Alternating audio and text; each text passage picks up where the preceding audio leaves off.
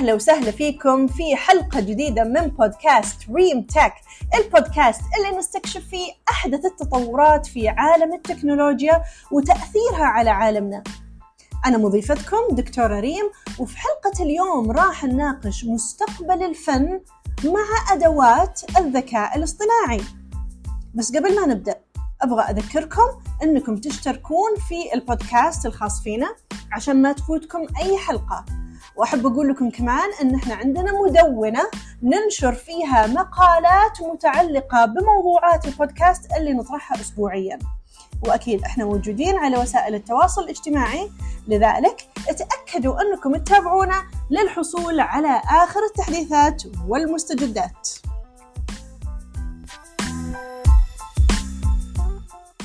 طيب خلونا نرجع لموضوع اليوم.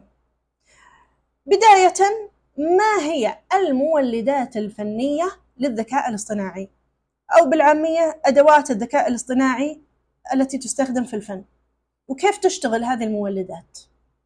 أنا نقولها بالإنجليش AI Art Generators مولدات الفن بالذكاء الاصطناعي تستخدم خوارزميات التعلم العميق أو Deep Learning Algorithms علشان تحلل الفن الحالي وتتعلم منه لكي تنشئ قطع جديدة وفريدة من نوعها.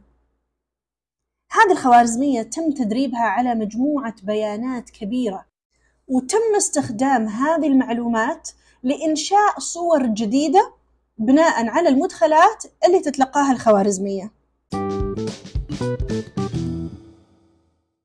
طبعا توجد العديد من المزايا لاستخدام المولدات الفنية للذكاء الاصطناعي أولا هذه الأدوات تعتبر سريعة جدا وفعالة بشكل لا يصدق في إنشاء الفن. ثانيا الأدوات هذه تقدر أنها تزيل التحيزات البشرية في الإبداع الفني وبالتالي تنتج لنا فن أكثر تنوع وأكثر شمولية. وأخيرا يمكن استخدام هذه الأدوات من قبل أي شخص لديه جهاز كمبيوتر متصل بالإنترنت. مما يضفي الطابع الديمقراطي على عملية إنشاء الفن.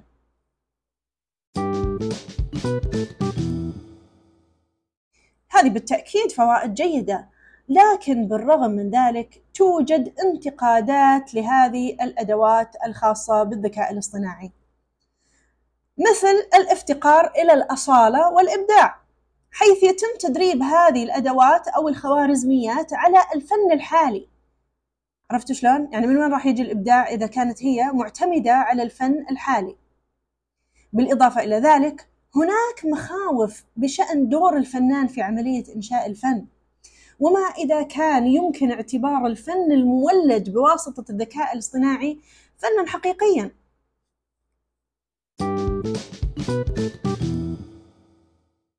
هذه بالتأكيد قضية معقدة وما لها إجابات سهلة. طيب خلونا نشوف بعض أدوات إنشاء الفنون باستخدام الذكاء الاصطناعي. أحد أبرز هذه الأدوات هو Bing Image Creator اللي نقدر نستخدمه عبر متصفح Bing وأيضا عبر Bing Chat. هذه الأداة اللي هي Bing Image Creator مدعومة من قبل دالي اللي هو يعتبر منشئ فني أنتجته شركة OpenAI وأنتجت بعده خليفة له اللي هو دالي 2 دالي 2 هذا يقدر إنه ينشئ صور دقيقة ولكنه يتطلب مدخلات نصية مفصلة. في أدوات أخرى مثل دريم باي وومبو وأيضا Craiyon وأيضا Midjourney اللي يقوم بإنشاء صور عالية الجودة ولديه مجتمع أو community على منصة Discord وأخيرا هناك أداة اسمها MyHeritage's AI Time Machine اللي تقدر تنشئ صور شخصية للمستخدم عبر العصور. وأكيد كلنا شفنا على قنوات التواصل الاجتماعي كثير من الأشخاص ومن المشاهير غيروا صور ملفاتهم الشخصية لصور أنتجها الذكاء الاصطناعي. طبعا كل هذه الصور أنتجتها أداة My Heritages AI Time Machine.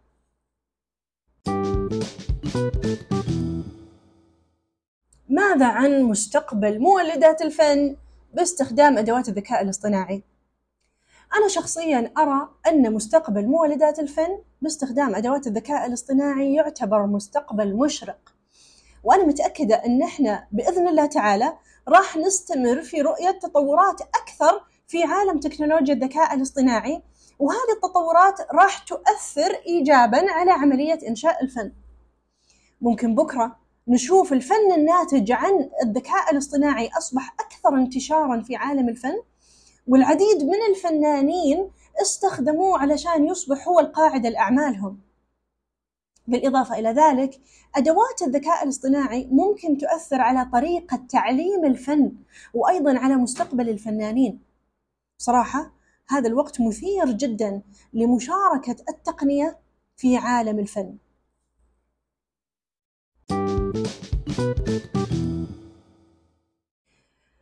الختام تعد أدوات الذكاء الاصطناعي المنتجة للفنون تطور رائع في عالم الفن صحيح إن في انتقادات يجب مراعاتها وأخذها بعين الاعتبار لكن ما نقدر نتجاهل قدرة هذه الأدوات على إحداث ثورة في الطريقة التي يصنع بها الفن.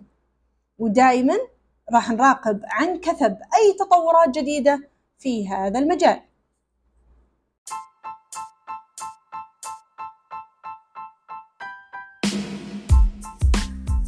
وبكذا نكون وصلنا لنهاية الحلقة من بودكاست دريم تك لا تنسوا تشتركون في البودكاست وتابعوا مدونتنا وأيضا تابعونا على وسائل التواصل الاجتماعي لمزيد من المناقشات المثيرة حول أحدث التقنيات.